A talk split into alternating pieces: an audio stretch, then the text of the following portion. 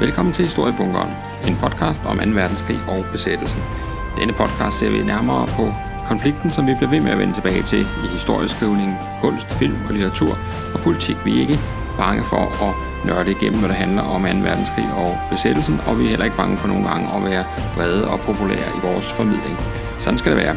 Der er højt til loftet her i bunkeren, og alle, der har en interesse for 2. verdenskrig og besættelse, bør ikke gå forgæves. Hvis du har lyst, er du meget velkommen til at give programmet en bedømmelse der, hvor du lytter til din podcast, og du er meget velkommen til at like Historiebunkerens side på Facebook, eller melde dig ind i Facebook-gruppen samme sted. Bare søg efter Historiebunkeren, så skal du nok finde den. Jeg hedder Jakob Sørensen, og jeg er jeres vært her i Bunkeren, og lad os så komme i gang. I øh, dagens afsnit af Historiebunkeren, der skal det handle om en spektakulær redningsaktion, som blev iværksat i slutningen af marts måned 1945, og øh, som på mange måder ikke lader filmen Saving Private Ryan meget tilbage at ønske, hvad angår det her moralske dilemma i, og hvor mange mennesker skal vi ofre for at redde nogle andre. Det er en øh, historie, som jeg har jeg faldet over for nogle år siden øh, i forbindelse med, øh, at jeg var optaget af den øh, film, der hed Fury, som, øh, med Brad Pitt, øh, som spiller øh, lederen af sådan en kampvognsbesætning. Og i forbindelse med sådan øh Øh, min almindelige begejstring for, at øh, der endelig kom en ny øh, øh sådan øh, Hollywood-krigsfilm, så, øh, så øh, faldt jeg over den her historie, som, øh, som øh, er grundlag for dagens afsnit af Historiebunkeren. Øh, det er også en historie, som har ligget i øh, min skrivebordsskuffe i nogle år efterhånden. Det er jo sådan, at øh, jeg synes tit, man hører sådan nogle forfattere og den slags går, går og fortælle om, at de har sådan ting at sige liggende i skrivebordskuffen, og jeg altid synes, det var lidt noget mærkeligt noget. Lige indtil, at øh, det er sådan ligesom, om man så må sige selv ramte mig. Øh, fordi jeg har ligesom sådan en, en halvfærdig øh, øh, bog om det her øh, emne liggende, men øh, jeg har ikke rigtig sådan lige fået taget mig sammen til at gøre det færdigt, og så gik der tid med nogle andre ting, og, og det ene og det andet. Men øh, den ligger der øh, trygt og godt øh, nede i skrivebordskuffen. Måske øh, kommer den op en dag, men i hvert fald kommer den øh, som podcast øh, i, øh, i den her øh, sammenhæng. Øh, Se, det er jo sådan en, øh, en øh, historie, som, øh, som man kan fortælle på alle mulige måder, men, men en af de der ting, som jeg synes er interessant ved, ved at dykke ned i sådan nogle små begivenheder, som den øh, vi skal tale om her øh, i dag, det er det her med, hvor, hvor meget der egentlig kan folde sig ud af bare en enkelt lille historie her. Og, og her der er det jo altså øh, historien om en, øh, en redningsaktion, som bliver iværksat, øh, som sagt, i marts 1945. Øh, der er jo ikke fordi, at øh, vi mangler historier om, øh, om 2. verdenskrig. Øh, jeg læste for nogle år siden, at, øh, at selvom der efterhånden ikke er mange øjenvidner og veteraner tilbage fra 2. verdenskrig, det er faktisk sådan, at øh, for nogle år siden i 2016, der øh, undersøgte det, der hedder Department of Department of Veterans Affairs, sådan det, ja, det er svært engelsk her, Department of Veterans Affairs i øh, USA, de havde fundet ud af, at, øh, at der hver dag på det her tidspunkt dør 430 amerikanske veteraner fra 2. verdenskrig. Altså hver dag. Øh, og, øh, og det er givetvis ikke øh, gået ned i tempo det her, eller i hvert fald er der nok ikke så frygtelig meget øh, for mange tilbage. Man regnede på det tidspunkt med, at der var omkring 700.000 øh, nulevende amerikanske krigsveteraner ud af de omkring 16 millioner amerikanere, som på den ene eller på den anden måde var i øh, uniform under 2. verdenskrig. Og det betyder, at der jo nok stort set ikke er nogen tilbage øh, ja, om ganske få år. Så øh, hver eneste af de her 16 millioner øh, stemmer, kan man sige, har jo alle mulige unikke og typiske historier øh, at fortælle om, øh, om deres øh, deltagelse, og langt, langt de fleste af dem har jo nøjes med at fortælle historierne i kan man sige, små doser til den nærmeste familie, kammerater og kolleger den slags. Altså, det er jo ikke alle, der ligefrem har skrevet deres øh, erindringer ned og fået bredt deres historie mere ud. Men øh, det er der i hvert fald nogen, der gør, og i den her sammenhæng, der er det ret dejligt og centralt, at øh, ham, der hedder Abe Baum, altså øh, en amerikansk soldat, som, øh, som øh, har hovedrollen i vores historie i dag, han øh, valgte øh, at øh, fortælle sin historie. Øh, han øh, blev en gammel herre, han døde øh, som 91-årig i 2013 i øh, San Diego, Kalifornien, og øh, han øh, arbejdede før krigen som øh, det der hedder mønsterskærer på en øh, tøjfabrik og øh, sælger og den slags, og så øh, øh, deltog han som så mange andre i hans generation i 2. verdenskrig, og øh, han øh, fik altså en udmærket, fin øh, militærkarriere under krigen, men det han bliver husket for, det er altså hans øh, deltagelse i den her redningsaktion, øh, som foregik over øh, to døgn, 48 skæbnesvangre timer der i 1945. Øh, I de to øh, døgn, der var han leder af en af de mest øh, hovedløse operationer, tør jeg godt sige, som amerikanerne udførte i krigen. En øh, desperat, dårligt planlagt, øh, øh, dårligt gennemtænkt øh, befrielsesaktion, som, øh, som øh, havde øh, den koleriske og meget kendte og måske også den der karismatiske general Patton som, som hvad hedder det, øh, som udgangspunkt, altså det er ham, der beordrer den her historie her. Øh, men altså, øh, i mange år var den øh, ukendt og øh, gled i baggrunden, og ikke noget, der fyldte noget øh, nogen steder. Men altså i øh, 1981, der øh, udgiver øh, Abe Baum sin øh, erindringer øh, om præcis denne her aktion. Og, øh, og så øh, kom en, kan man sige, overset og øh, i nogen grad begravet historie øh, frem for, øh, for dagens lys. Øh, kigger man i øh, selv samme General Pattons øh, erindringsbog, han dør jo faktisk, altså, han dør jo altså øh, lige da krigen er slut nærmest, men han har jo sådan øh, skrevet noget dagbog og nogle udkast til nogle erindringsting og sager, det bliver redigeret af hans øh, kone, han hedder Beatrice Patton, som, øh, som så udgiver den i 1947 øh, med titlen War as I Knew It, altså krig, som jeg kendte den. Og øh, i den her, øh, hvad hedder det, bog, som er øh, sådan farverig og, og stærkt øh, tendentiøs, som man det godt kunne forestille sig, øh, uden at øh, have læst den, øh, så, øh, så er der ikke meget øh, om... Øh, om, øh, om det, vi skal tale om i dag i øh, det her afsnit. Der står faktisk kun, at, øh, jeg citerer her fra den i oversættelse, den 30. marts 1945 hørte vi over tysk radio, at den amerikanske kampvognsdivision, der angreb Hammelburg, er blevet taget til fange og ødelagt. Den sætning, altså lige præcis den sætning, at øh, den amerikanske kampvognsdivision, øh, som angreb Hammelburg, er øh, gået under. Øh, det er det, som, øh, som det her afsnit skal handle om, og øh, øh, fordi der var mere i det end som så, må man nok sige. Så altså en hel podcast om en sætning i General Pattons øh, erindringer. Øh, for at få historien til, ja, vi skal jo starte et sted, og øh, det er jo altid interessant og udfordrende at finde ud af, hvor er det, man starter sin historie, altså hvordan skal man fortælle, øh, hvad, hvad er det, man begynder med, hvornår er begyndelsen, og øh, øh jeg har bestemt, at øh, vi starter i Tunis. Og, øh, og hvorfor så det? Altså hvorfor skal vi øh, hele vejen til Tunis for at komme i gang med historien her? Jo, det er fordi, at øh, øh i start, første halvdel af februar, midten af februar, eller hvis nok den 14. februar, der er, er der en, øh, udspiller der sig en større kamp mellem en øh, tysk øh, panserstyrke og nogle amerikanske øh, panserstyrker, altså kampvogne og infanterister på den anden side. Øh, det er i, omkring et område, der hedder City i, øh, i øh, Tunis, og øh, tyskerne er, er overlegne og får øh, sat en stor del af de amerikanske kampvogne ud af spillet, og det betyder, at amerikanerne er under sådan en vis øh, kaotisk øh, tilbagetrækning. Og, øh, og øh, chefen for øh, eller en af de amerikanske officerer, generalløjtnant John Waters, han beslutter sig for at øh, blive tilbage sammen med øh, en øh, gruppe mand, 150 mand, for at dække den resterende styrkes retræte, altså sådan, så de kan få noget tid til at komme væk, uden at blive løbet over ende. Altså det er altid utrolig vanskeligt at trække sig tilbage, mens der er en fjende, der ligesom presser på. Så så det får han, øh, det får han, øh, hvad hedder det, det får han lov til, og, øh, og det betyder, at han ender med at blive taget til fange af tyskerne. Altså, de redder, kan man sige, hovedstyrken, men, men John Waters her, han bliver sammen med en del af hans folk taget til fange og bliver altså krigsfanger. Og, og det er jo sådan, kan man sige, en en del af spillet, altså sådan øh, er det.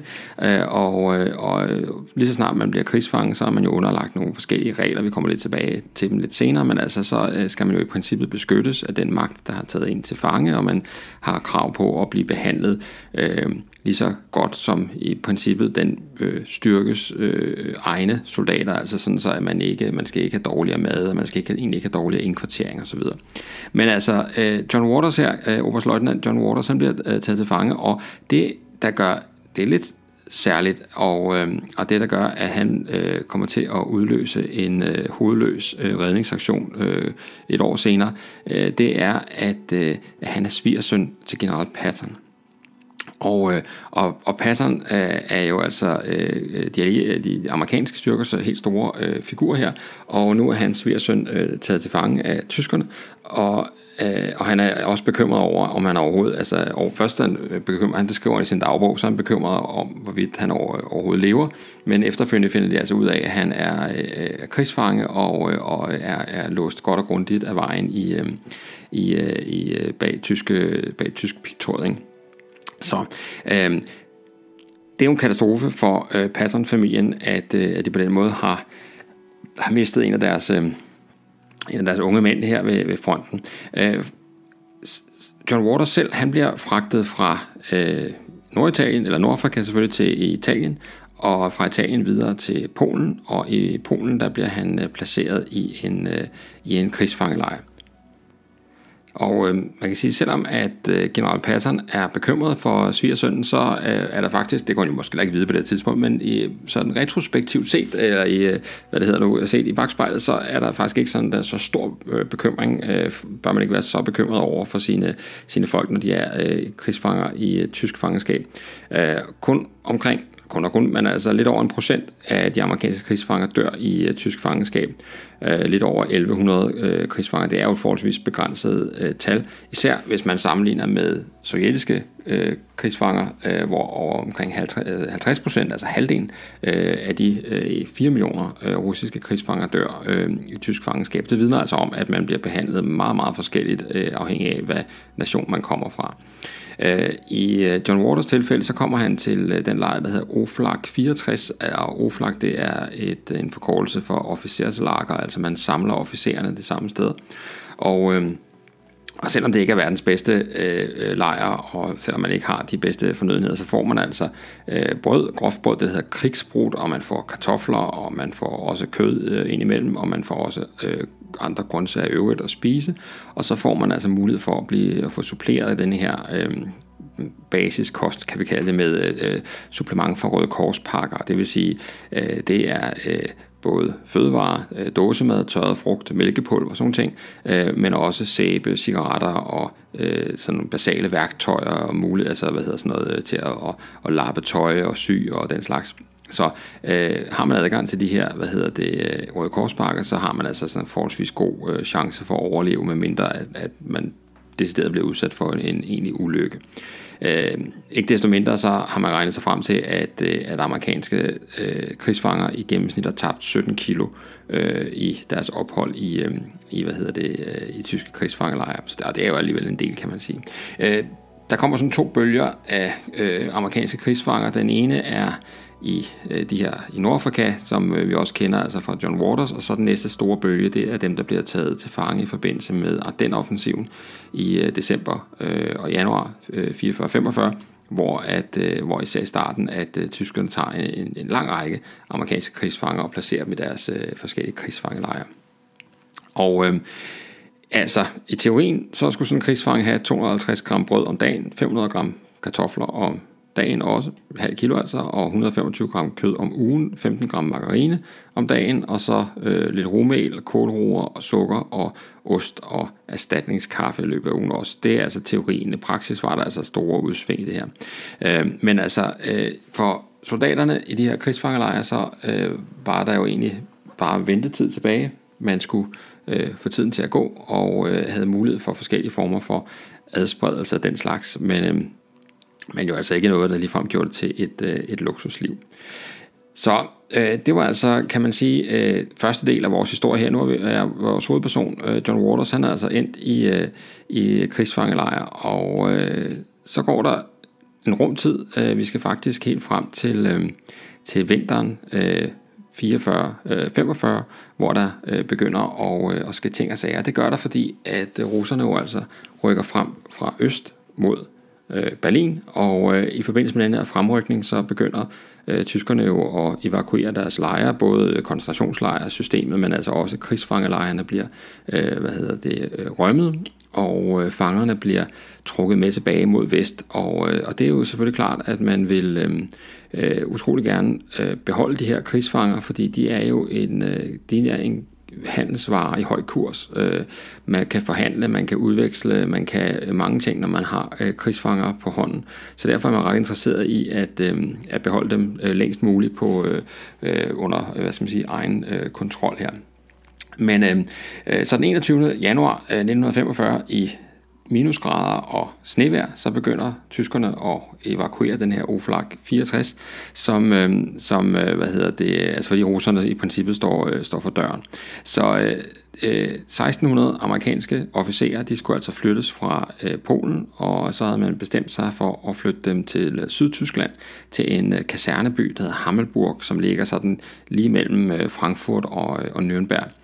Øh, her var i forvejen etableret en række øh, krigsfangelejre, og øh, også øh, for amerikanske øh, officerer, og der øh, kunne de her 1600 mand altså øh, passende øh, bevæge sig hen, hvis man spurgte tyskerne i hvert fald.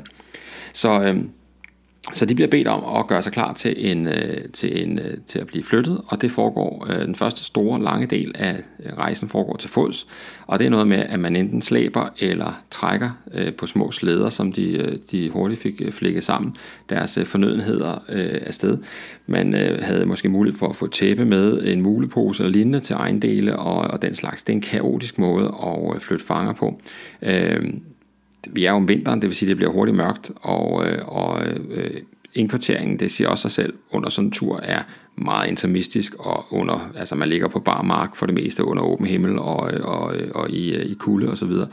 øhm, så det er meget kaotisk, og øh, fangevogterne, som øh, soldaterne, som er med til at eskortere de her krigsfanger, de, øh, de hvad hedder det, øh, de har selvfølgelig også meget vanskeligt ved at, at holde styr på fangerne og, og ligesom kontrollere den her, altså det er jo en stor gruppe, 1600 mand. Og det betyder også, at der ved flere lejligheder opstår mulighed for at flygte. Og, øh, og det benytter øh, nogle af de her amerikanske øh, soldater sig af. Tre af dem, som, øh, som benytter lejligheden til at snige sig væk i nattens mulm og mørke, det er Øh, en, der hedder øh, kaptajn Ernst Grunberg, som er fra den 101. luftborne, altså de her Screaming Eagles, som, øh, som man kender, og så sammen med to andre, der sniger de sig afsted fra fangekolonnen og, og lister sig ind og gemmer sig i, i skoven. Og det her med at stikke af fra en fangekolonne, øh, som er ved at og altså blive trukket vestover for at undgå at blive, øh, blive indhentet af russerne, som jo altså er øh, øh, ganske tæt på, og hvor der selvfølgelig bliver kæmpet øh, mellem de regulære tyske styrker og så de fremrykkende russere.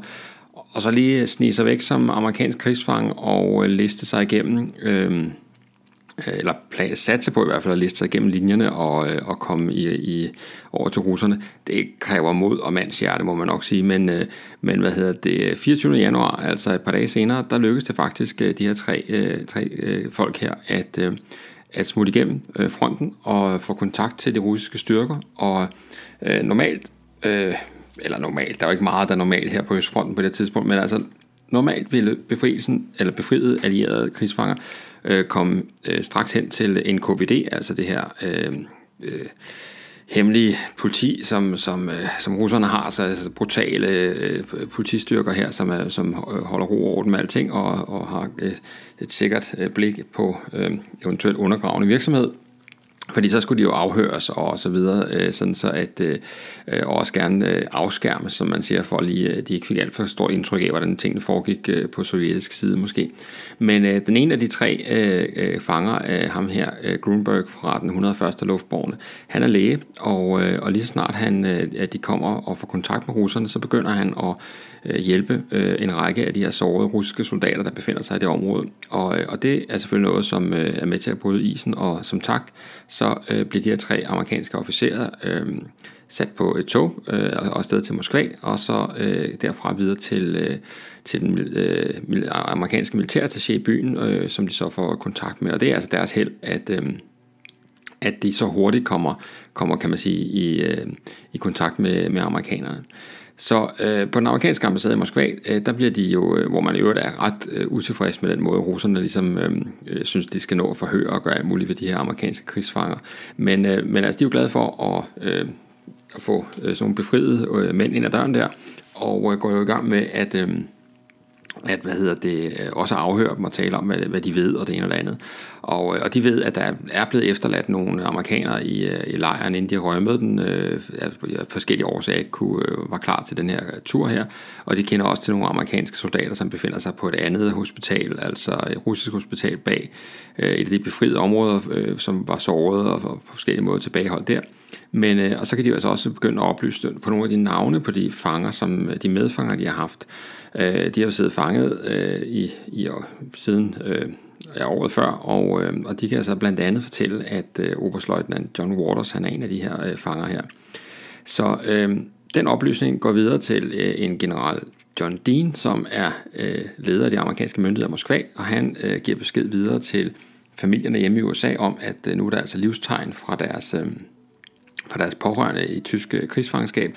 Man har i en vis omfang kunne skrive via Røde Kors, men øh, det har ofte været særdeles usikkert. Og nu har man jo altså nogle, kan man sige, dukfriske oplysninger om, at øh, ikke så meget, hvor de er, men øh, måske øh, øh, at de i hvert fald er i live. Og så øh, kan de her tre, øh, hvad hedder det, undslukne krigsfanger jo altså også fortælle, at øh, at de er på vej mod øh, Hammelburg, altså det ved de, øh, den her styrke her. Så, øh, så øh, general Patton, han får han er ikke bare hvem som helst, men han er jo altså pårørende til det her, så han får altså øh, på samme måde øh, at vide, at, øh, at hvad hedder det, hans svigersøn er på vej til Hammelburg. Og for Patton, der er det en ret speciel oplysning at få, fordi at øh, Patton befinder sig 130 km fra Hammelburg. Øh, han er øh, med hans styrker, altså han er jo øh, i gang med at, at, at, at rykke frem med, med hans øh, Third Army ind igennem øh, Tyskland, og, øh, og det vil sige, at øh, pludselig er svigersønnen slet ikke så langt væk, og øh, det bliver altså en øh, idé, der begynder at tage form der. I, øh, for krigsfangerne fra Oflag 64, der øh, de ankommer først til øh, deres nye lejr, den der hedder Oflag 14B. Øh, der ankommer de øh, den 9. marts 1945. De har undervejs øh, bevæget sig hvad hedder det, 550 km fra øh, til fods, og så har de kørt 600 km i tog, i sådan nogle kreaturvogne, som vi kender fra alle de der øh, forfærdelige fangetransporter og så videre, man ser i perioden her. Øh, så det er altså noget af en tur, der er ude på, og de er selvfølgelig sådan øh, rimelig øh, medtaget, må man nok sige. Den lejr, som amerikanerne ankommer til Oflag 14B, er øh, som sagt en, øh, sådan et lejrkompleks faktisk. Der er flere forskellige øh, krigsfangelejre, og, øh, og vi har sådan nogle øh, meget gode kilder til forholdene i, i lejren, fordi at den bliver jævnligt øh, besøgt af Røde Kors, som, øh, som har tilsyn med de her, øh, med de her lejre her. Og, øh, og der er en, øh, en rapport fra 9. februar 1945, hvor at øh, en Mr. Meyer fra, fra Røde Kors, han, øh, han er på besøg, og han kan fortælle, at øh, der befinder sig øh, 4.451 fanger i lejren.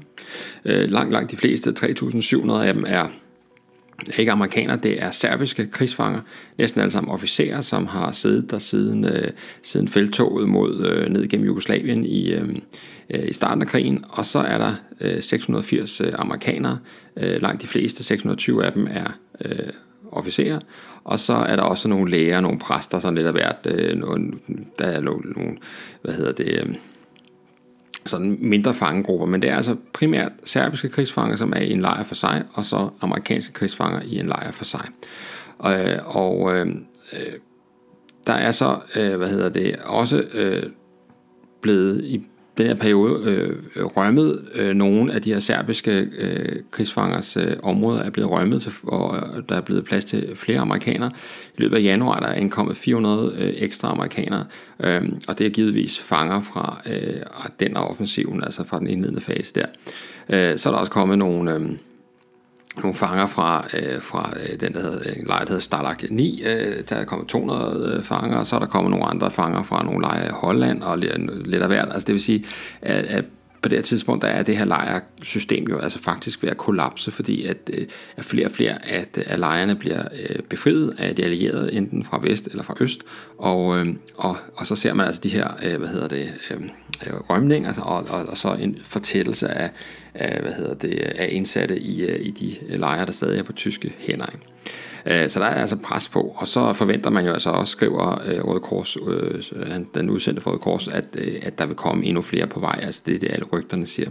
Så der er begyndt at være problemer med at skaffe mad, og, øhm, Og, øh, og så, øh, og så øh kan han i øvrigt melde, altså, at, øh, at man i lejen er utrolig optaget af øh, nyheder fra fronten, og at man stadigvæk, øh, men sporadisk efterhånden, får, øh, får pakker øh, hjemmefra. Normalt har serberne fået øh, fast, faste pakker øh, hjemmefra, men, øh, men de er holdt op med at komme, altså der er forsyningslinjerne brudt sammen. Øh, så de eneste pakker, der kommer til lejren, det er de røde korspakker, som amerikanerne får. Øh, og øh, og så er der altså, øh, det vil sige, at situationen er, vurderes faktisk som begynder at være, være kritisk faktisk, ikke? fordi der er efterhånden, øh, altså de begynder at, at vise tegn på at være undernæret, øh, især serberne, og, øh, og øh, Røde Korsmanden vurderer, at de, de taber sig omkring et par kilo om måneden i de her lejre her. Det er jo, øh, det er jo dramatisk vægttab, sådan set. Øh, og, øh, og det her, det har vi faktisk nogle fremragende kilder til, som man også refererer til i rapporten, fordi de her serbiske og amerikanske læger, som er til stede, de har altså øh, ført øh, og skrevet data ned af ambulancer, så vi ved ret meget om, hvordan det går for, øh, for, øh, for amerikanerne. Øh, der er fem øh, murstensbarakker, øh, hvor amerikanerne befinder sig i. Der bor cirka øh, 40 per værelse, og det øh, bliver altså mere og mere presset. Der kommer flere og flere ind. Øh, og, øh, og der har de altså mulighed for at, hvad hedder det... Øh, øh, hvad hedder det, øh, ja, altså øh, lave forskellige sådan øh, øh, gøremål, men altså ikke noget særligt. Det er meget, øh, meget ventetid, må man nok sige. Øh, så er øh, latrinerne, øh, og de er fremhævet særligt i den røde korsrapport, de er under al kritik, øh, og så er der en stor udfordring med i det hele taget øh, hygiejnen, altså at komme i bad, øh, få vasket sig og, øh, og den slags. Øh, der er en, øh, en enkelt defekt øh, vandpumpe, som, øh, som bestemt trænger til at blive repareret, og så er der en udtalt mangel på kul og andre muligheder for at, at, at fyre op i de her kakkelovne, som er der, så det vil sige, at de, de går stort set for lud og koldt vand. Øhm, men altså, en fordel ved lejren, det er, at der er et sådan et lille øh, infirmeri, altså et lille hospital, som, øh, som øh, syge øh, afsnit, som er relativt velfungerende, og, og hvor de her læger, som har øh, været spadet inde, de har øh, fået det til at køre rigtig godt, så der er faktisk en relativt styr på den del af, af sagen. Øhm, men, øh, men altså, øh, nogen sådan ferie er det jo bestemt ikke. Øh, så øh, Lidt senere, øh, 25. Marts, der er Røde Kors tilbage i lejren, og, øh, og det er, hvad hedder det, altså nu hvor der er øh, denne her øh, styrke fra, øh, fra Polen, altså fra Oflag 64, er jo ankommet, og nu er der jo pludselig antallet af amerikanere blevet fordoblet, og presset er øh, taget til. Øh, varmesituationen er stadig slem, men det er selvfølgelig i marts, øh, alt andet lige, temperaturen er øh, trods alt øh, bedre, end den, øh, end den har været. Og... Øh, og fangerne har i mellemtiden fået tilladelse til at indsamle grene og træ, altså nedfaldsgrene og sådan noget i området til at, at fyre op med. Øh, man har også fået bedre styr på latrinerne og vaskemulighederne, og i det hele taget, så, øh, så øh, selvom at presset er stedet på lejren, så er der faktisk nogle af de her rutiner, kan man sige, som, er, som faktisk er blevet forbedret ifølge Røde Kors beskrivelse i hvert fald. Øh, men ikke fødevaresituationen. Så øh, altså, øh, hvad hedder det... Øh, inden jul, altså i, øh, hvad hedder det, øh, mellem i 44 og 45, det er altså i december 44, der, der havde man en, vurderet man, at fangerne fik omkring øh, 1700 kalorier om dagen. Øh, I marts øh, der er vi nede på 1100 kalorier om dagen, så det er jo ikke meget, øh, som de her amerikanere de får, øh, og serberne slet ikke får, får leveret her. Øhm, så altså, det er en relativt, hvad hedder sådan noget, kan man sige, dramatisk nedgang i levestandard i den her lejr her. Tilbage i øh, general Pattons øh, hovedkvarter, der har øh, pansergeneralen øh, jo altså fået sådan en idé. Og, øh, og den idé, den går ud på at befri krigsfangerne i Hammelburg. Det er sådan konceptet. Og, øh, og Patton er på det her tidspunkt en general, som nok i høj grad føler, at han kan, han kan gå på vandet.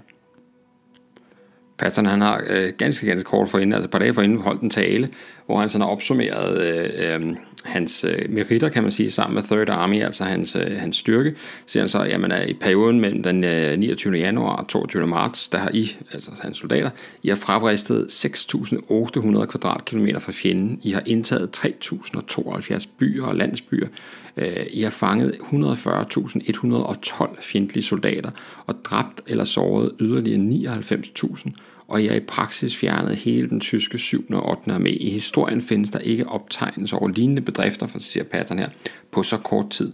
Verden over bliver I hyldet, og endnu bedre, general Marshall, general Eisenhower og general Bradley har personligt lykønsket jer. Den højeste ære jeg, altså Patton, nogensinde har opnået, er at få mit navn nævnt sammen med jer i forbindelse med disse storslåede begivenheder. Og de storslåede begivenheder, det er jo altså dem, Patton har ansvaret for, skal vi lige huske her, fordi det er jo altså, derfor er det jo også øh, en ros til ham selv, må vi nok sige. Han er jo altså, øh, kan man sige, øh, øh, han er ikke, øh, hvad hedder det, sent til at udnytte de muligheder, der er for at rykke frem på det tidspunkt i krigen, og, og er jo heller ikke sådan tilbageholdende med at, at rose sig selv, som man, som man kan høre her. Og nu opstår der altså den her øh, idé hos ham at, øh, at befri de her 900 krigsfanger i øh, Hammelburg, hvor tilfældigvis hans øh, svigersøn øh, befinder sig. Og Pattons idé, som han, som han drøfter med ham, der hedder generalmajor Manson S. Eddy, og som er også fra Third Armys hovedkvarter. Det han drøfter med ham, det er at sende et såkaldt Combat Command, som er en sådan en typisk, det er sådan et løs størrelsesangivelse, men typisk er det sådan bygget op omkring en kampvognsbataljon, og eller en infanteribataljon og en artilleribataljon eller lignende, og ingeniørtropper den slags, sådan så at man kan kæmpe og fungere som en uafhængig enhed, øh, og, øh, og så får man typisk nogle, øh, altså ligesom udnævnt efter behov, vi skal bruge en combat command til det, og det er sådan en specifik opgave, og så bliver den sådan opløst bagefter. Øh, kan minde lidt om de her tyske kampgrupper, som vi også ser øh, brugt i, øh, i, hvad hedder det, øh, i stor stil. Altså Combat Command øh, kunne altså, øh, så at sige, bryde igennem fjendens linjer og rykke ind og, øh, og befri de her krigsfanger og få dem, øh, få dem med tilbage. Og øh, det er sådan øh, øh den første plan. Samtidig så øh, har øh, i mellemtiden, altså som dagen går, så er frontlinjen rykket tættere og tættere på, øh, på Hamburg, øh, og der er faktisk kun knap 80 km øh, til, fra frontlinjen øh, til Hamburg, og, øh, øh og her øh, vi er i sådan i 25. marts 45, der, øh, der løber amerikanerne til gengæld lidt øh, panden mod en mur i, øh, i, øh, i den by, der hedder Aschaffenburg, som, som hvad hedder det, som går hen over, hvad hedder det, eller ligger ved floden Main, og som, og, og som, hvad hedder det, altså ligesom er sådan en prop, som, øh, som amerikanerne skal igennem. Der er en bro, som, øh, som øh, hvad hedder det, tyskerne har kontrol over, og, og som tyskerne også sprænger, og dermed så, så forhindrer de amerikanerne i at rykke frem der. Men længere syd, sydpå, der får man så til gengæld fat i en anden bro, og begynder at øh, komme over floden, øh, Main, stille og roligt. Øhm, øh, og i den samtidig så er der øh, en af Pattons øh, sådan nærmeste medarbejder, hans oppasser kan man også kalde ham, der er major Alexander Stiller, som, øh, som øh, hvad hedder det, øh, bliver øh, sendt afsted til, til fronten med ordre om at gennemføre denne her befrielsesaktion. General Eddie, som vi hørte om før, han er ikke begejstret for missionen, for det her det skal altså lige siges, at, at det at ligesom lave den her type befrielsesaktioner ind igennem fjendens linjer og, og sådan noget, det gør man ikke. Altså, det er der ikke nogen, der har gjort før, og det er der ikke, det er der ikke noget, der, det er ikke sådan en militær nødvendighed at gøre den slags. Det er sådan en helt usædvanlig... Øhm, øh, en helt usædvanlig sådan øh, øh, idé at få. Men øh, øh det er jo pattern, der bestemmer, og øh, øh, modvilligt så bliver ordren givet til øh, den enhed, der hedder 4th Armored Division, den fjerde øh, kampvognsdivision, som er dem, der er tættest på, øh, på Hammelburg. Så øh, 26. marts, dagen efter øh, 1945, der forsøger Eddie endnu en gang at tale Patton fra at gennemføre befrielsesaktionen og siger, at det er hovedløs handling det her. Øh, Patton afviser, men han er dog øh, villig til at, øh, at acceptere at gå lidt ned i styrke, altså bruge en mindre enhed end en øh, combat command, så det bliver det, der hedder et task force i stedet for. Øh, så øh, så en mindre enhed øh, bliver afsat til at, øh, hvad hedder det, øh, øh, til at gennemføre den her aktion. Og øh, Patton han øh, flyver ud til fronten, til hovedkvarteret tæt på fronten, den by, der hedder øh, Bad Kreuznach. Og øh, her øh, giver han øh, altså gentager en ordre om at gennemføre, øh, hvad hedder det, øh, øh, aktionen, og øh, at øh, der nu skal findes øh, nogle, øh, hvad hedder det, nogle folk, der kan, der kan udføre det simpelthen. Øh, så om eftermiddagen, øh, der mødes øh, sådan øh, hovedrolle, folkene Patton og Stiller og øh, nogle af de lokale chefer for at finde ud af, hvem der kan, øh, hvem der kan øh, givet fald øh, udføre den her aktion. Øh, det første valg, eller den første, der er udsat til at øh, til at, at lede den her øh, hvad hedder det, redningsaktion, det er ham, der hedder Harold Cohen, som er øh, oberstløjtnant øh, og bataljonschef, og, øh, men han er altså øh, han er slidt ned simpelthen. Han er øh, syg, han er øh, øh, overanstrengt, øh, og det er meget typisk for øh, når vi kigger på den amerikanske her på det her tidspunkt af krigen, altså i marts øh, 45, så er det, de har været under hårdt pres længe, og, øh, og det er, de er kørt hårdt, og de er sådan, altså det er på det yderste neglende ting, de kører efterhånden. Så, øh, så øh, udover at være kroniske søvnunderskud og alt muligt andet, så er ham her Cohen altså også voldsomt øh, plaget af hemorrider. Og øh, det er jo en øh, særdeles øh, smertefuld øh, lidelse, kan i hvert fald være det, og øh, det er det i øh, Cohens tilfælde. Og, og, og der er sådan en altså, ja, altså det er jo forfærdeligt egentlig, men det er jo en fantastisk scene alligevel, fordi at mens de har den her øh, drøftelse af, hvem der skal øh, lede aktionen, så, øh, så øh, og Patton han er jo gammel kavalerist, altså han, så han ved jo alt om øh, hemorrider fra de, øh, de mange år i sadlen, så, så øh, øh, Harold Cohen der, han bliver altså bedt om at fremvise sine, øh, sine hvad hedder det, sine hemorrider for, de her, for hans øverste ledere der, og, øh, og de er ifølge øh, hvad vi har af kildemateriale, de er temmelig store, og, øh, og derfor bliver han altså, får han altså lov til at slippe for at blive sendt, øh, sendt afsted på den her speciale øh, mission her. Og i stedet så øh, er det så den unge, dygtige kaptajn Abraham, eller Abe øh, Baum, som bliver, Baum, som bliver kaldt ind i stedet for. Abe Baum, han er født i New York 1921, øh, som jeg nævnte før, han er, øh, hans far er, var jødisk øh, immigrant fra Rusland, og Øh, han er vokset op under de her svære amerikanske øh, vilkår, øh, økonomiske vilkår i, i mellemkrigstiden, og med Wall Street-krakket og det ene og det andet, så han er ikke en, der er vant til øh, særlig fine forhold, og begynder allerede som 16 år at gå ud af skolen, og som 16 år og bliver øh, sådan mønsterskærer og mønsterdesigner i farens, øh, i farens sådan tøj, øh, tøj, lille tøjfabrik der, og øh, øh han øh, melder sig umiddelbart efter Pearl Harbor i december 41 til, øh, til hæren, og øh, vil gerne flyve våben. Han har et dårligt syn, så det, bliver, det, det er han ikke god nok til. Det bliver ingeniørtropperne i stedet for. Øh, og øh, han kommer til England i foråret 44 og er... Øh, øh, og kommer med over øh, den engelske kanal øh, en måneds tid efter øh, D-dag som en del af ingeniørtropperne der. Øh, og så øh, viser han sig igennem de måneder, der følger, øh, at være en dygtig og beslutsom øh, leder, som er sådan, altså en, rigtig, øh, en af de ledere, der rigtig går forrest, og den slags den der officers type der. Ikke? Øh, og, øh, og det er, det er, hvad hedder det, øh, en, ikke nogen nem chance, altså i, øh, i, fra den periode, han ankommer i Normandiet med sin, øh, sin folk, altså i juli øh, 44 og så frem til marts 45, der er faktisk halvdelen af det oprindelige mandskab, han havde under sig, de er enten dræbt eller såret. Og, og det er jo altså, kan man sige, det, det er der tal, der er til at forstå her. Men han bliver altså øh, hentet ind øh, dødtræt og i kronisk søvnunderskud, som han også er, men dog øh, i hvert fald, hvad vi ved, uden øh, hemorrider. Øh, og så øh, får han ved 1930-tiden om aftenen øh, fremlagt planerne for missionen, øh, og, øh, og øh, han får udleveret nogle kort, øh, og, hvor man kan finde ud af, hvor, altså, hvor, hvad vej de skal følge, og hvor lejren de skal befri befinder sig ind, Og øh, hans styrke bliver nu øh, omtalt som Task Force Baum. Kl. 21.30, der øh, går amerikanerne i gang med at beskyde den by, der hedder Schweinheim, som, øh, som, øh, hvad hedder det, som øh, taskforcet her skal, øh, skal igennem. Men øh, øh, selvom man, øh, man øh, sådan, øh, giver den ordentlige lag øh, pulver der, så, øh, så lykkes det ikke at slå hul i linjerne, så øh, øh, det her taskforce kan faktisk ikke komme igennem. Øh, de er nødt til at opgive øh, hvad hedder det, angrebet, og det er først øh, kort efter midnat, det vil sige, nu er vi over på den 27. marts, at øh, de endnu en gang forsøger at komme over. Øh, og, øh, og den her gang, der lykkedes det faktisk, at... Øh, at øh, så at sige snige sig igennem øh, øh, Schweinheim og komme ind bag øh, fjendens linjer.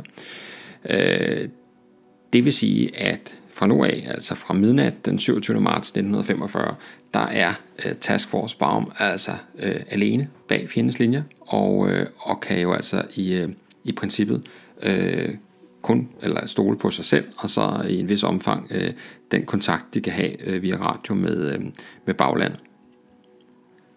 Men øh, inden vi følger styrken videre, så øh, er der måske grund til lige at dvæle lidt ved, hvad det overhovedet er for en styrke, vi har med at gøre. Så det her task force, hvad består det egentlig af? Jo, altså øh, Først og fremmest så er der 28 øh, sådan halvbæltekøretøjer, som er sådan en slags øh, halv lastbil, halv øh, panservogn, som har sådan et lad på sig, som, øh, hvor man kan fragte fornødenheder, øh, hvad hedder det, det kan være udrustning, øh, brændstof, øh, men det kan også være mandskab, så i sådan en åben, åben kasse bagpå.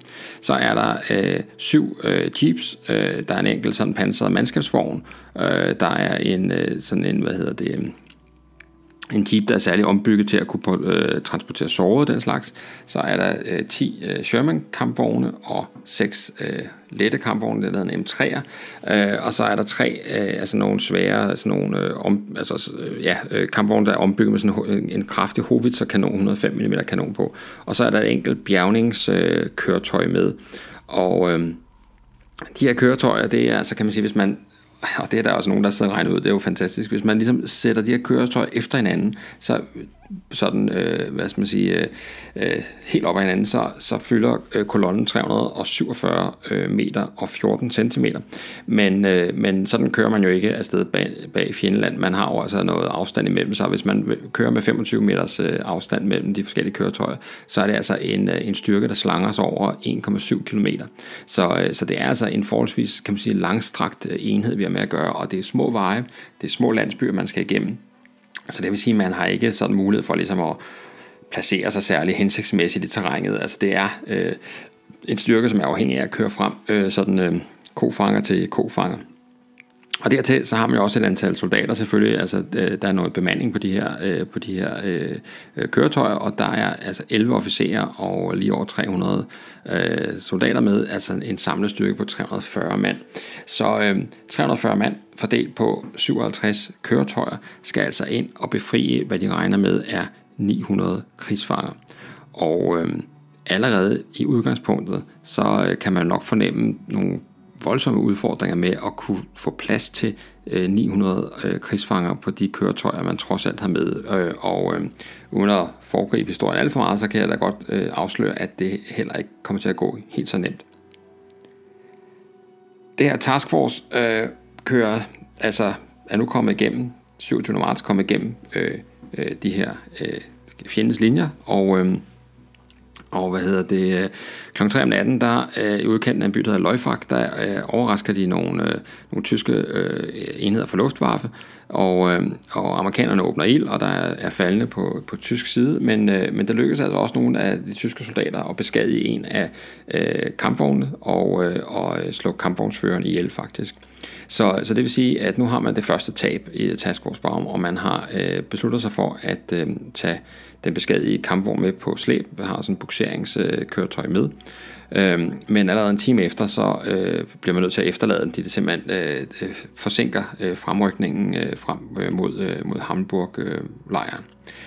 Øh, øh, det som øh, amerikanerne ikke har tænkt over, eller næppe har tænkt særlig meget over øh, i forhold til øh, deres aktion her, det er, at øh, det område, som de kører igennem øh, frem mod Hamburg, det er sådan et øh, traditionelt øvelsesterræn for den tyske her øh, i området. Vi er nede i det, der hedder, det, der hedder Wehrkreis 14, og, øh, og der er, det er altså her øh, langt, langt, langt de fleste øh, tyske soldater fra Wehrkreis 14, de har været på øvelse i Hammelburg masser af gange, og det vil sige, at de kender området som deres egen bukselom og øh, har trænet alle mulige former for øh, aktioner og, øh, og ting og sager i det her område.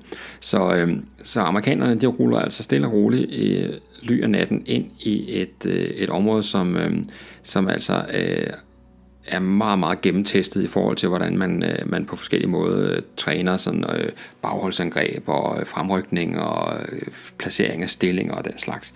Øhm, øh, og det skal også vise sig, at øh, der er temmelig mange øh, tyskere i området, øh, forskellige tyske styrker, og øh, den her historie viser jo altså øh, mere end noget andet, at øh, tyskerne på det her tidspunkt af krigen, vi er altså slutningen af marts øh, 1945, øh, kollapset er ikke langt øh, væk. Øh, men det betyder altså ikke, at man øh, overgiver sig øh, ved først givende lejlighed. Der bliver øh, skam kæmpet om hver eneste øh, kvadratmeter af, øh, af øh, eget territorie her. Så, øh, så lige så snart, at, øh, at, øh, øh, Baums taskforce er, er rullet videre for den her intermezzo med, øh, med Luftwaffes øh, soldater, jamen så bliver der selvfølgelig givet øh, besked videre til, øh, til øh, ham der general von Oberstfelder, som, er, som har øh, kommandoen over, over den lokale tyske styrker, at der er en amerikansk kolonne på vej, og man er, tyskerne er meget i tvivl om, hvad, Altså er det et angreb? Er det sådan en øh, hvad hedder sådan noget, øh, forløber for en større offensiv? Hvad er det? Hvad, hvad har vi med at gøre her? Øh, og samtidig så øh, går beskeden ud til andre øh, øh partiledere, den lokale øh, nazistparti, ham der Edward Røs, han får besked, og øh, i øh, nabobyerne bliver, bliver de forskellige sådan, militære forlægninger alarmeret, og, øh, og der bliver hele tiden kommunikeret ganske meget om, om den her styrke, der er, der er på frem, frem mod, øh, mod Hammelburg, øh, og øh, der bliver slået alarm. Øh, helt uviden om det, fortsætter øh, Task Force Baum med at øh, rulle frem gennem natten og de tidlige morgentimer. Øh, de møder enkelte tyske styrker rundt omkring, men det er først øh, klokken 6 øh, om morgenen ved øh, byen Lore, at, øh, at øh, kolonnen øh, tvinges til at stoppe op igen. Her har øh, tyskerne nemlig etableret sådan en vejspæring ved noget, der hedder Gasthaus Felsenkælder, hvor øh, Øh, enheder fra Folkestormen, altså Folksturm, som jo er sådan en slags øh, civile, man bare har proppet i uniform, de, øh, de står for, øh, for øh, forsvaret, og øh, det er jo altså utrænet folk, så den her vejspæring er ikke blevet sådan øh, øh ordentligt øh, bygget, og det betyder faktisk, at øh, at Task Force Baum kan i virkeligheden bare øh, sætte speederen i bund, og så køre tværs igennem byen, mens de under hele gennemkørselen af byen øh, beskyder øh, facaderne, sådan så at der ikke er nogen tyskere, der kan, øh, der kan stikke hovedet ud af et vindue og, øh, og affyre en, øh, øh en panserfaust eller et eller andet mod, øh, mod de fremrykkende amerikanere. Så den, der øh, sætter de altså bare øh, hårdt mod hårdt og kører direkte igennem, og det lykkes fint. Og kolonnen kan fortsætte øh, gennem øh, nye landsbyer, øh, hvor de hele tiden møder sådan, øh, altså selvfølgelig tyske enheder i stort og småt.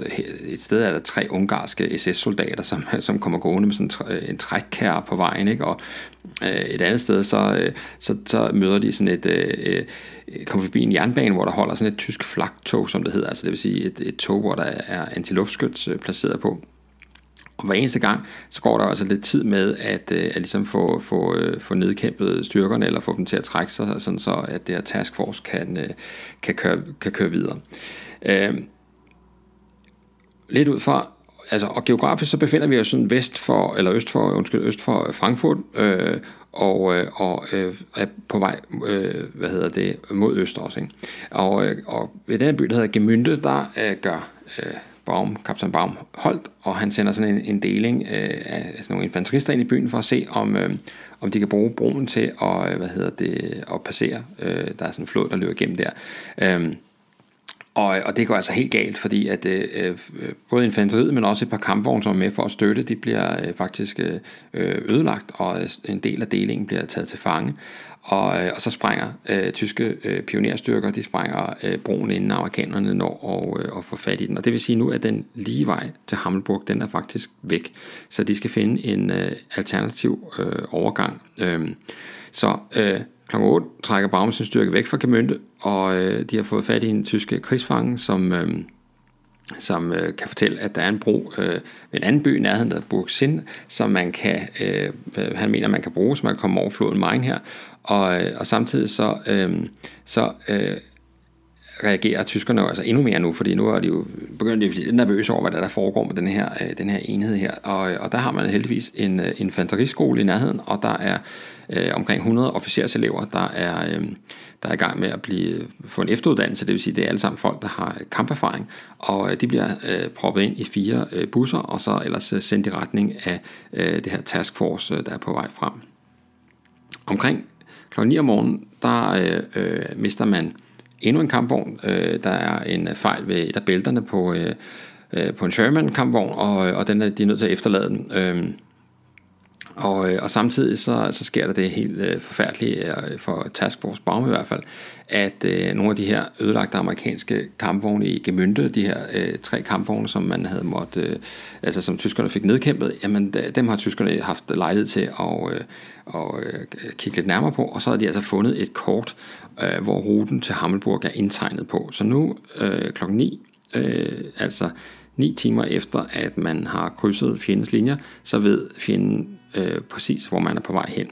Det er ikke nogen fordel. Øh, så øh, nu øh, kan tyskerne jo altså i ro og mag, var jeg lige vil sige, øh, begynde at forberede en, øh, øh, et modsvar til det her øh, gennembrud, hvor de bedre kan planlægge, hvor de skal øh, placere sig hen. Og øh, de går i gang med at samle en lille øh, kampgruppe til lejligheden under øh, ham, der hedder Oberslotten Demmel. Og kampgruppe Demmel bliver så sendt afsted til øh, Hammelburg, hvor øh, man i forvejen har en øh, såkaldt panserjægerabteilung øh, øh udstationeret, så, så man kan have sådan et lidt robust øh, forsvar til, øh, til, hvis det her taskforce ellers skulle, skulle nå frem. tre kvarter senere, altså det er jo minut for minut, det her foregår, skal vi, må man nok sige, øh, kvart i 10, så, øh, eller kvart over 10, undskyld, øh, så mister Task Force Baum endnu en øh, kampvogn. Det er igen øh, bælterne, der er problemer med. Og, øh, øh, og, og det vil sige, at altså styrken bliver sådan jo om, i princippet øh, hele tiden svagere og svagere, jo øh, som timerne går. Øh, for det ikke skal være løgn, så øh, ved 11-tiden, øh, så, øh, så støder man på 700 russiske krigsfanger, som befinder sig øh, ud på nærmest bare mark øh, med ganske øh, sporadisk øh, øh, hvad hedder det, bevogtning, og dem befrier man på stedet, øh, men har jo på ingen måde mulighed for at tage dem med. Øh, så, øh, så øh, man efterlader dem altså, øh, så at sige, befriet, og, øh, og øh, øh opfordre dem til at bevæge sig øh, vestover for at nå øh, hvad hedder det, de amerikanske linjer, så de kan komme blive sådan, øh, hvad skal man sige, regulært befriet. Øh, og så kører man altså videre. Øh, 12.30, der bliver man øh, observeret af et øh, tysk øh, Fiesler Stork fly, altså de her øh, øh svæve, ej, ikke svævefly er det ikke, men altså de her sådan lette øh, fly, som, kan, som man bruger til sådan observationsfly, og de får øje på øh, kolonnen og, øh, øh, og ved nu altså præcis, hvor de er, og kan øh, også melde det videre selvfølgelig til, øh, til hvad hedder det, øhm, øh, opad i systemet, så, så tyskerne kan følge på deres kort, hvor at Task Force Baum bevæger sig henad. Øh, så øh, uhelden er ikke forbi, fordi omtrent samtidig, altså midt på dagen, der bryder endnu en øh, kampvogn sammen der med motorproblemer og må efterlade sig, øh, efterlades i, øh, i vejkanten så øh, styrer man også lidt forkert og kommer til at, øh, altså er nødt til at bakke, og, bakke rundt og dreje hele kolonnen, og der skal vi altså igen huske på, at vi har en forholdsvis lang øh, kolonne, som er, kører på de her smalle øh, veje på land og sådan noget, så det er, ikke, det er ikke bare lige at vende sådan en styrke, og så, så køre den modsatte vej, det tager tid alt sammen, og det er jo ikke tid, man har øh, mest af. Øh, Kl. 15, der, øh, hvad hedder det, øh, der ankommer øh, kolonnen øh, til... Øh, til, øh, hvad hedder det, Hammelburg-lejren, så ud fra Hammelburg-lejren, og øh, her bliver man øh, beskudt af en øh, række af de her, øh, øh, hvad hedder det, øh, øh såkaldte hetzer, altså sådan en, øh, det hedder en jagtpanser, som er sådan en slags, øh, øh hvad hedder det, øh, have bæltekøretøj med en kanon, som, som, øh, som ikke har sådan en tårn som en kampvogn, men har øh, en kanon, der kan, sådan, kan dreje en lille smule, eller sådan bevæge sig en lille smule, øh, og som har sådan en ret lav højde, og de, øh, de er vældig øh, effektive, øh, de her, hvad hedder det, øhm, øh, de her hetzer, som, øh, som i løbet af den her træfning, øh, der får de ramt på tre af de amerikanske halvbæltekøretøjer og to jeeps, øh, og, øh, og har ikke øh, nævneværdigt tab selv. Øh, så øh, men øh, tyskerne trækker sig lidt tilbage, og øh, der taskforce kan øh, køre videre, selvom der, der stadig er beskydning fra, øh, fra de her tyske panserjæger, som man kalder dem. Øh, så øh, nu er vi altså næsten øh, fremme ved øh, lejren, og øh, kl. 16.10, der kan, øh, der kan øh, et Baum fra et højdedrag, der kan han kigge ud over Hamburg-lejren, og øh, han beordrer øh, straks et angreb på lejren, sådan så at man kan få nedkæmpet lejrvagtmandskabet øh, og få befriet lejren.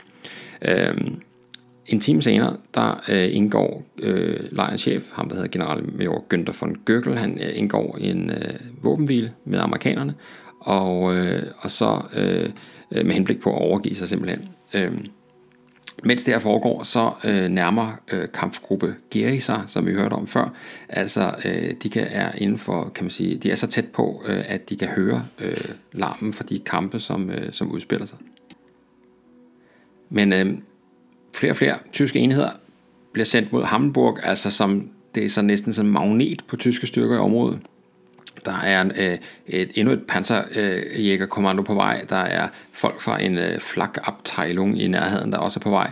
Der er, øh, der er hvad hedder det, øh, øh, forskellige ledelsespersoner, som er på vej for at holde styr på alt, hvad der foregår. Og, øh, og samtidig så... Øh, Øh, øh, er den her kampgruppe Geri altså lige i nærheden. Men i stedet for at angribe amerikanerne, så øh, beslutter kampgruppen tyskerne altså at øh, lave en såkaldt blokeringsstilling, øh, fordi de ved udmærket godt, at øh, at, øh, altså, at det her er ikke et, et eller andet større amerikansk angreb, men de her kan jo regne ud, det er en eller anden form for, øh, for befrielsesaktion, så, så i stedet for ligesom at gå ind og, og angribe, mens øh, befrielsen foregår, kan de lige så godt vente til, til amerikanerne på vej tilbage. De ved præcis, hvad vej de skal køre tilbage, fordi at, øh, øh så mange øh, muligheder er der heller ikke at vælge imellem. Så de laver sådan en øh, blokeringsstilling, sådan så at, øh, at hvad hedder det... Øh, at, øh, at de stille og roligt og øh, kan hvad hedder det, forhindre amerikanerne i at vende tilbage til egne linjer.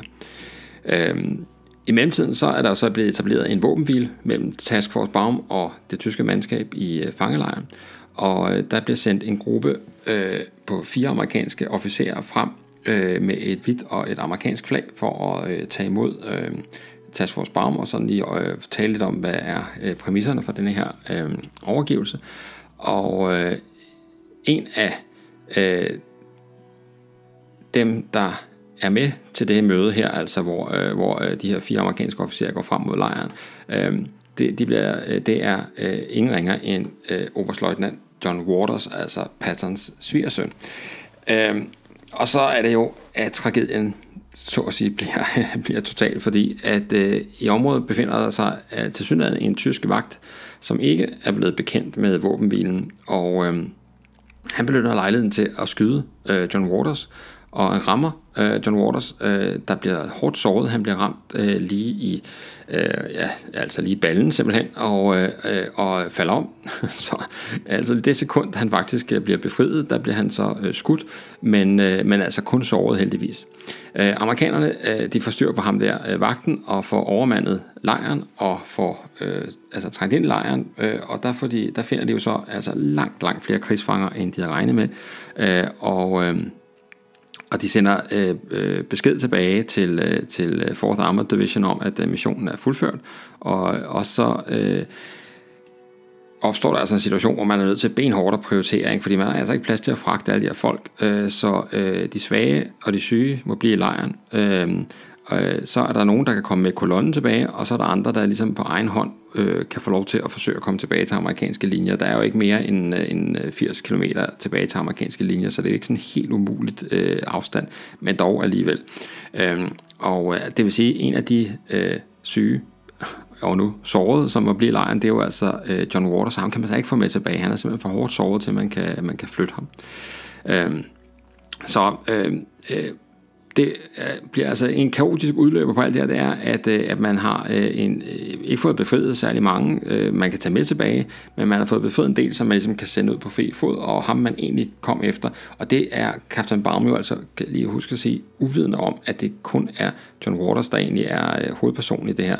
Øhm, han øh, tror jo altså øh, gennem hele det her forløb, at det faktisk er, hvad hedder det... Øh, at det faktisk er, øh, er rigtigt nok, at man skal befri dem alle sammen og sådan noget. Så han har ikke mistanke om, øh, på det tidspunkt i hvert fald, at, øh, at det faktisk kun er først og fremmest øh, er, er svigersøn, man er ude efter. Men altså måske kunne han have regnet sig frem til det, fordi at, øh, at med på hele turen har øh, Pattons oppasser, ham jeg stiller, jo været med. Og, og, det, øh, og det er jo lidt mærkeligt, at han lige skulle med på den her stærkt, øh, hvad hedder det, øhm, øh, farfulde øh, aktion her. Men øh, øh, det handler jo altså om, at han, øh, han kender John Waters, ved hvordan han ser ud, og er i stand til at identificere ham, og er derfor med som sådan en slags øh, garant for, at øh, han bliver en af dem, der bliver øh, udvalgt. Det er i hvert fald sådan, som øh, de fleste tolker hans øh, tilstedeværelse i det her øh, task force. Nå, men for at komme hjem til egen linje igen, så øh, beslutter kaptajn Baum fornuftig nok til at vælge en anden rute, end man er, øh, end man er ankommet af, trods alt, for ikke at gøre det alt for nemt. Så, øh, så der skal altså lige, hvad hedder det, øh, findes en egnet rute, altså ikke fordi man har en klar. Så han sender en øh, gruppe på fire kampvogne og tre halvbæltekøretøjer afsted omkring 22.30 om aftenen for at, øh, for at finde en egnet rute. Øh, ganske kort tid efter, allerede efter en halv time, der støder de øh, på en blokeringsstilling og øh, trækker sig tilbage prøver at finde en øh, nordlig rute, der går en halv time tid, endnu en øh, blokeringsstilling, øh, det her ved landsbyen Singlesberg, og, øh, og hvad hedder det, så i tredje forsøg, så prøver man en ny øh, rute via den landsby, der hedder Reusenberg, og, øh, og det vil sige, at, øh, at det, det går altså ikke øh, særlig godt her. Øh, I Hamburg-lejren, der bliver der, øh, i, begynder øh, øh, den amerikanske styrke, der er tilbage at blive beskudt, og øh, en af kampvognene bliver, øh, bliver ramt, og kaptajn Baum han det er uholdbart at blive, så han er simpelthen nødt til at træffe beslutning om, at nu, nu kører vi videre, vi skal se at komme afsted. Så han kører også mod den her Røisenberg øh, landsby, hvor han ved, at hans øh, opklaringsenhed befinder sig. Øh, der er krigsfanger alle vegne, de klynger sig fast til køretøjerne, og, øh, og det er, og det er en, en værre butik der, må man nok sige. Øh, og allerede tre kvarter efter, at de har forladt lejren, så ankommer øh, tyskerne øh, og tager igen kontrol over øh, fangelejren, hvor der altså ud over øh, de amerikanere, man har måttet efterlade tilbage, og altså befinder sig alle de her serbiske krigsfanger, som kun lige fik øh, ganske kort tid øh, uden, uden at være under tysk kontrol, må vi nok sige.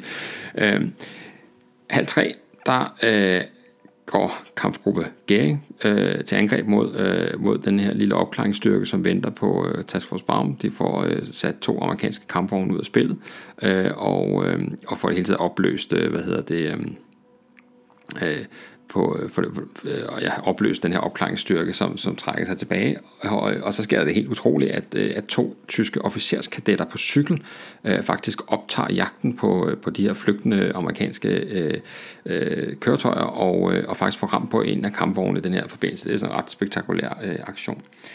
Øh, tilbage til Task Force Baums hovedstyrker, altså med kaptajn Baum ved, ved roret der, de forsøger at, øh, og, øh, kom, i, øh, kom øh, vestover, men, øh, men, øh, men altså, øh, og mister endnu et halvbæltekøretøj øh, i, i grøften, og en del af de krigsfanger, de har befriet, de vender faktisk af egen drift tilbage til fangelejren, fordi at de, øh, de anser det alt, alt for risikabelt at, øh, at forsøge at, at køre vestover. Altså, øh, hele hele projektet smuldrer simpelthen øh, i de her, øh, hvad hedder det, nattetimer. Klokken er knap, øh, knap 5 om morgenen. Øh, flere og flere tyske enheder ankommer, og, øh, øh og de har helt styr på, hvor kolonnen er, øh, sådan så at øh, de kan sætte øh, angreb ind og, og, og hvad skal man sige, blokere kolonnens mulighed for at bevæge sig nogle steder.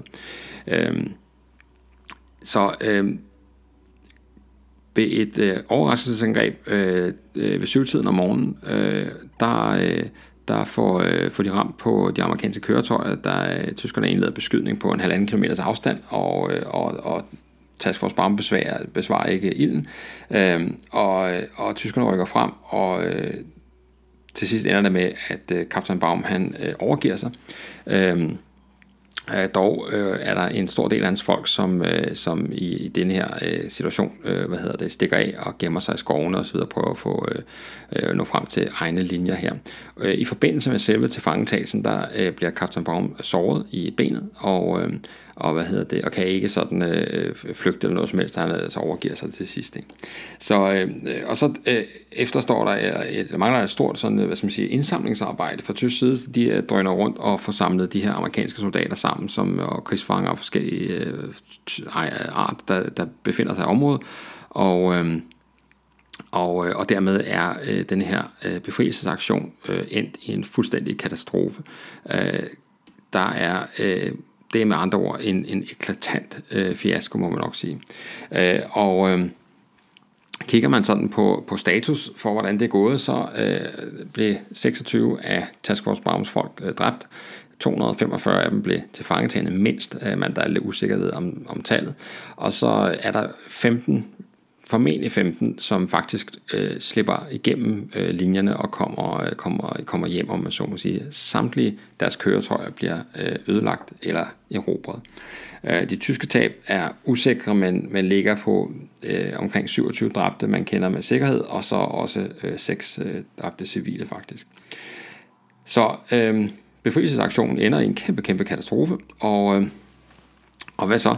Jo, øh, så sker der jo det øh, helt utroligt, at, øh, at her øh, en uges tid senere, den 6. april 1945, jamen der bliver øh, Hammelburg-lejren og den nærliggende Starlag 14C, de bliver faktisk befriet under den helt almindelige amerikanske øh, fremrykning, altså kun en uge senere.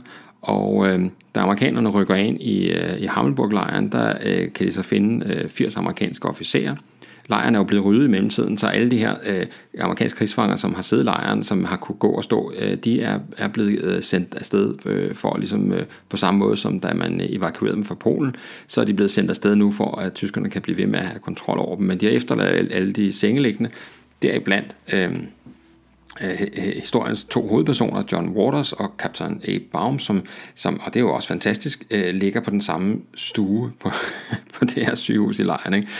Øh, og øh, i, øh, altså, de er jo ikke lige mænd af den grund. Øh, Captain Baum han får lov til at, at blive liggende og komme sig, mens øh, John Waters han bliver samme dag evakueret med fly til øh, Frankfurt, hvor han kommer på hospital der, og, øh, og hvor han øh, dagen efter den 7. april 1945 kan få besøg af svigerfar, kommer general Passeren forbi, og, øh, og fastholder, at han ikke øh, havde kendskab til, at, øh, at svigersønnen befandt sig i Hamburg, øh, og at det var rent tilfælde. Øh, og øh, ved samme lejlighed, eller dagen efter faktisk, så tildeler han svigersønnen en øh, medalje, den såkaldte Silver Star. 10. april, der er kaptajn Baum på højkant igen og kan melde sig øh, til øh, tjeneste, og han bliver den 18. april øh, forfremmet til major øh, med omgående virkning, som for hans indsats øh, formentlig her i, øh, i øh, det her taskforce, og kan også 30. april 45 få øh, tildelt medaljen Distinguished Service Cross øh, for den her indsats. Så det er jo ikke fordi, at man ikke anerkender, at øh, der har været en aktion, men øh, aktionens sådan egentlige, øh, hvad skal man sige, øh, øh mål har jo man jo i hvert fald gået noget stille med dørene omkring. Den her historie, altså historien om Task Force Baums øh, øh, hovedløse aktion med at befri en, øh, en, øh, en fangestyrke langt større, end man havde øh, ressourcer til at fragte med hjem gennem fjendens linjer øh, i et øh, tysk øh, øvelsesterræn, som tyske soldater kender ud og ind, øh, på et tidspunkt, hvor fremrykningen går sådan stille og roligt, og altså som sagt, det kun tog en uge før, at, øh, at, øh, at området faktisk blev befriet af sig selv. Det er en af de her helt, helt spektakulære historier fra 2. verdenskrig, som ikke fylder særlig meget nogen steder, øh, og som... Øh, og som, øh, og som ikke er en, der bliver fremhævet eller noget, selvom den jo har alle elementer af, af synes jeg i hvert fald, et top dramatisk øh, historie over sig. Og øh, som sagt, så øh, øh, stødte jeg på den tilfældigt, øh, da jeg så filmen, eller i forbindelse med filmen øh, Fury, som foregår nogenlunde samtidig med, med det her foregår. Øh, og, øh, og siden har jeg også sådan studeret, øh, studeret emnet, og håber jo på et eller andet tidspunkt, jeg kan komme til at præsentere en lidt øh, sådan mere samlet fremstilling af det. Men nu er historien i hvert fald derude øh, i dansk sammenhæng øh, og delt. Øh, og øh, jeg håber, I øh, synes, at det har været lige så vanvittigt at høre om, som jeg egentlig synes. Og øh, øh, parallellen til øh, filmen Saving Private Ryan er jo ret klar det her med, hvor, hvor mange skal man ofre for at redde øh, nogle få. Altså øh, i det her tilfælde, der offrer øh, general Patton et helt taskforce for at, øh, at redde en, øh, en svigersøn, og det er jo nok ikke noget, der falder ind under øh, betegnelsen militær nødvendighed. Det var øh, dagens afsnit. Tak fordi, at øh, du lyttede med, som altid. Øh, og øh, som nævnt i starten, hvis man har lyst til at give øh, programmet en bedømmelse, der, hvor, hvis man kan, der hvor man hører podcast, så er man selvfølgelig meget velkommen til det. Hvis man har lyst til at dele øh, podcasten med andre øh, ligesindede, er man også utrolig velkommen til det. Øh, det er helt gratis at lytte med til Historiebunkeren. Øh, det her bliver drevet af interesse øh, og begejstring for historien. Men øh, skulle du have lyst til en donation til driften af Historiebunkeren, så øh, modtages bidrag jo gerne, store som små, på MobilePay, og det er det nummer, der hedder 74 59 TA, altså 74 59 TA. Og øh, man skal tjekke, at der står historiebunkerne, inden man sætter et eventuelt øh, bidrag afsted. Uanset hvad, tak fordi du lyttede med, og øh, på genlyt næste gang bunkeren åbner op.